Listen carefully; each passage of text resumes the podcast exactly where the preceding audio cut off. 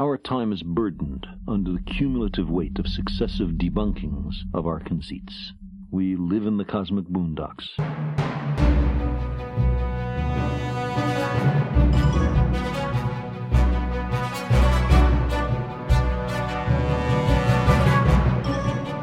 It's Sunday, May 15th, 2011.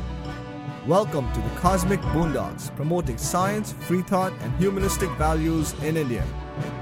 I'm your host, Ajita Kamal.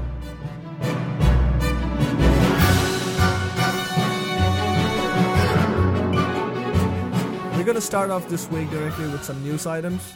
First news story is the death of Sai Baba, the famous religious leader who was also worshipped as a living god. He was a very rich man when he died. He preached humility while claiming to be divine and deserving worship.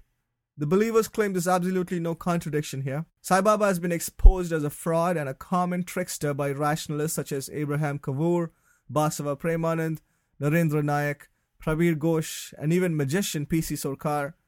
Sai Baba died 10 years short of the date that he predicted he would die. Actually, Sai Baba gave vague answers to this question and also mentioned that he could change the time of his death if he wanted. The link to this is in the show notes. The believers, of course, have answers to anything that the rationalists might say. For example, regarding his death 10 years prior to the date that he had posited that he would die, here is one answer that was posted on gurusfeed.com. It goes, The case of the divine preacher is different. Generally, we find that the teacher, spending leisurely the rest of the period if the topic is over, since he cannot quit the class before time. He is bound by the rules of the institution. But if the principal enters and speaks for some time, there is no binding on the time. Whenever the principal finishes his speech, he can quit at any time, and the concerned teacher follows the rest of the period. The human incarnation is the head of the creation.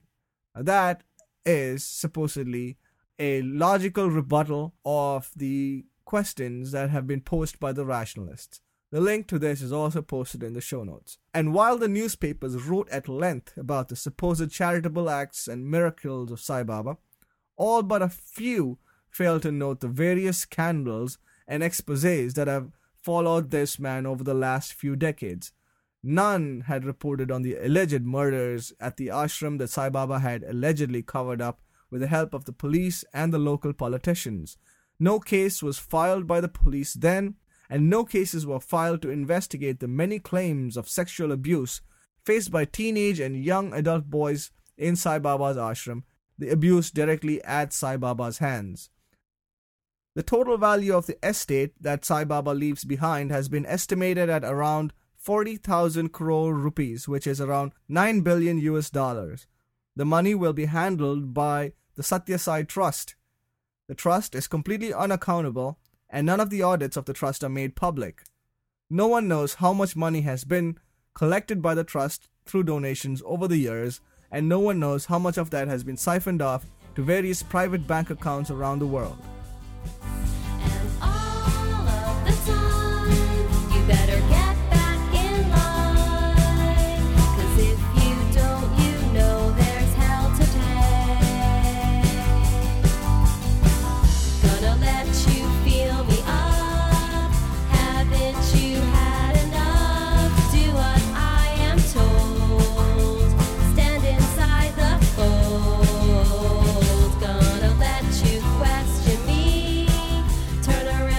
Our second news story is about a report from Reuters. Uh, Reuters is reporting that there's a bank in Uttar Pradesh where people write the name Ram on pieces of paper and, quote, deposit it in the bank. Owner of the bank's name is Lovelace Tiwari, and he founded this bank apparently 25 years ago. And here's what he had to say There is no need for security as there is no, no fear of any theft. People feel better by writing God's name as it becomes a medium to release their pent up frustrations, and eventually the faith makes them work towards their goals. What's ironic is that they're doing the exact opposite of working towards their goals. Apparently, some people scribble Ram's name up to a hundred thousand times, and Tiwari provides notebooks for them to write Ram's name on. And this bank transcends communal lines Apparently, Hindus, Sikhs, Muslims, people of all religions have been depositing God's name in the bank. The bank has been so successful that there are other media reports that two more branches are being planned. Every six months, the stacks of papers with Ram's name on it are sent to Ayodhya to be displayed. Your future's like everything you know. It keeps flowing.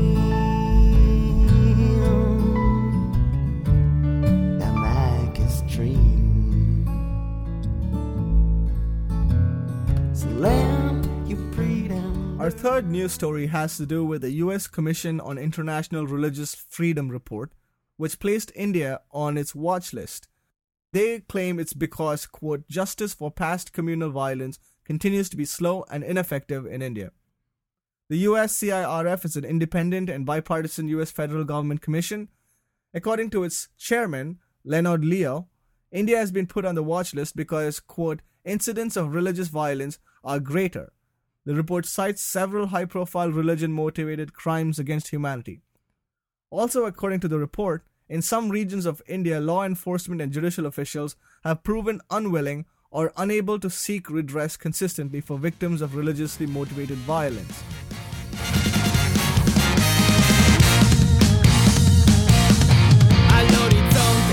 Dell'illusione, oltre le falde della disinformazione, lamenti stolti vuoti impuniti, mani assordati dalla danza dei banditi, ai piedi di una memoria ingrata, sveglia le storie di una terra liberata, caduta in mare, nell'incoscienza, spenduta al banco di una bieca indifferenza. A really short news story. We just celebrated National Technology Day in India on May the 11th. The awards were first announced in 1998 this year, former President of India Abdul Kalam presented the awards, and Union Minister of Science, Technology and Earth Sciences Sri Pawan Kumar Bansal presided over the function. In our last news story, Australian designer Lisa Burke has earned the ire of Hindu fundamentalists the designer's new swimsuit line has one design that has an image of a Hindu deity called Lakshmi, and pictures of a model wearing this deity were plastered across the internet, which had a lot of Hindu fundamentalists protesting in India over the over the last week. The, the protesters chose an interesting form of protest to show that they were offended by the images of Lakshmi being put on a swimsuit. They printed out copies of, of these images and they distributed the copies to everyone who was protesting and they displayed these images to the cameras, making sure that everyone who has a computer got to see that image of Lakshmi on that model's body.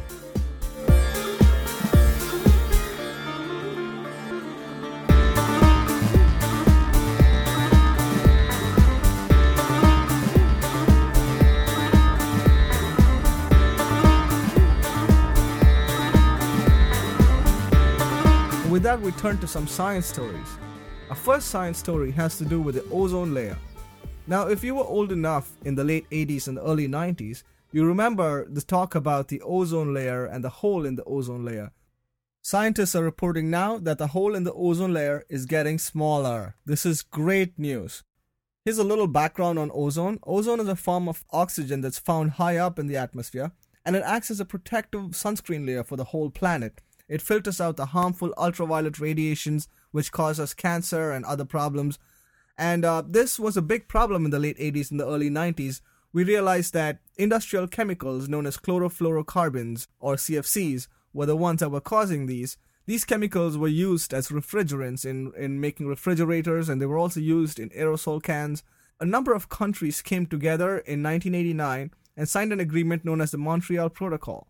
And scientists believe today that it was this intergovernmental action these countries coming together and the enforcement of the ideas that were signed into law during the Montreal Protocol that have resulted in this successful reversal of what could have been an environmental catastrophe. So, this is just another notch in science's belt.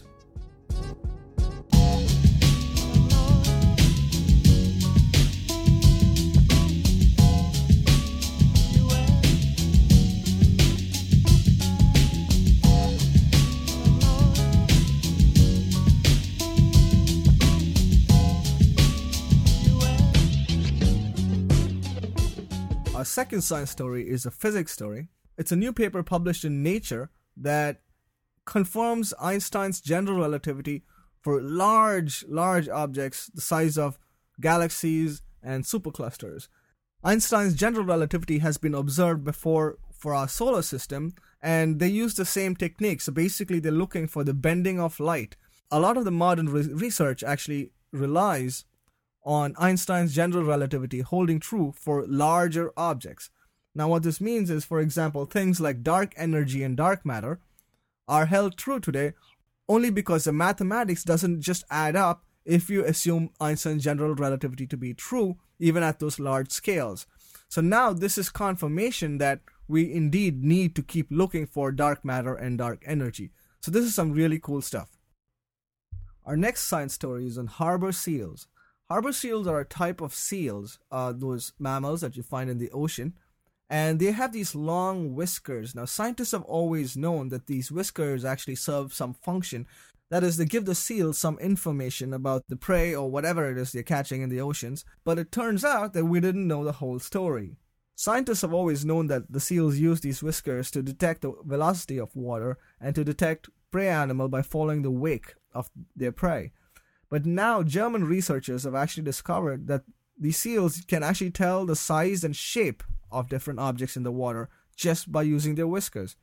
The research involved one harbor seal named Henry, and they blindfolded Henry and put headphones on his head, and then they put and Henry then would put his head into a tank with water, and they tested to see if Henry could detect paddles of different sizes. So they were able to use this technique to say that the seal was actually using its whiskers to detect the size and the shape of the paddle that was being put into the water next to him. And they tested different sizes, and he could tell up to 3.6 centimeters. And they also tested different shapes, flat, cylindrical, and so and triangular, and so on. And he he could actually tell all those shapes, but he couldn't tell any other shape. This was the best that he could do with shapes. The senior author of the study was quoted as saying, "This strongly suggests that the seal can sense different species of fish." If the seal can avoid tracking fish that are too small or too big, this saves energy. Of course, different species of fish can be of different sizes, but they can also be of the same size. And so this might have been driven by seals trying to find a size of fish that was just right for them. Not too small that they'd waste a lot of energy going after it, and not too big that they'd actually become prey themselves.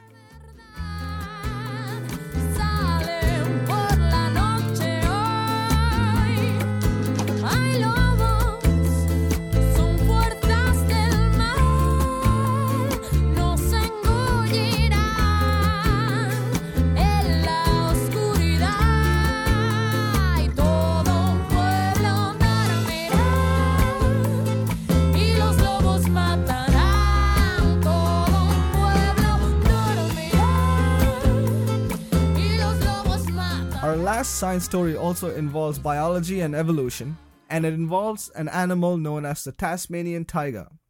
Now, the Tasmanian tiger, or also known as the Tasmanian wolf for its dog like appearance, was an animal that lived in Australia and I think also New Zealand. I'm not sure about that. But it lived in Australia. It was an Australian marsupial and it was actually around till the 1930s. So we've actually seen it. Humans have seen it. Modern humans. We we've had it in captivity. We know that it went extinct. So we actually observed it going extinct. Biologists are still not sure exactly what drove it to extinction. We've had the species. Human beings knew about the species, and then it went extinct. So if we could actually figure out what made it go extinct, what were the forces, the ecological forces that drove it to extinction? Was it human caused? What you know, if we knew that, we'd know a little bit more about the phenomenon of extinction. The prevailing theory about the extinction of the Tasmanian tiger has to do with the dingo. The dingo is a dog that's found in Australia. It's a wild dog. It's originally from Asia, and these dogs are ruthless predators. Now, scientists had thought that the Tasmanian tiger and the dingoes were eating the same prey species, which is why the Tasmanian tiger was driven to extinction by the dingo. Now, Professor Christine Janis at Brown University and a few other scientists are challenging this idea. They published a new study that has looked at the elbow bones of the Tasmanian tiger. They have a few skeletons left over, I'm assuming.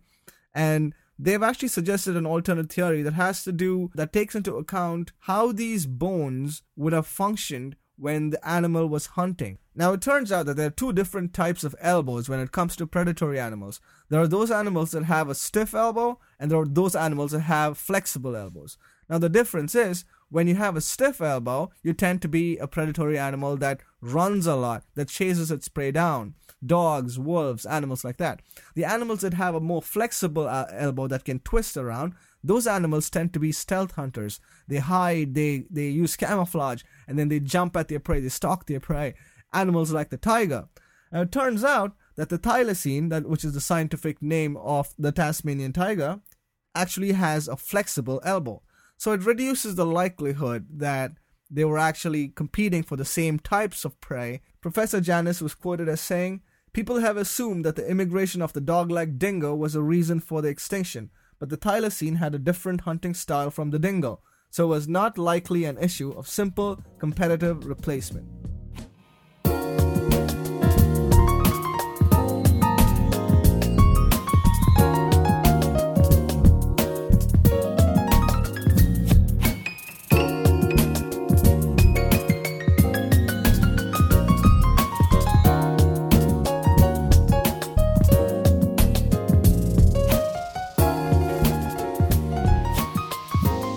This segment Superstition of the Week.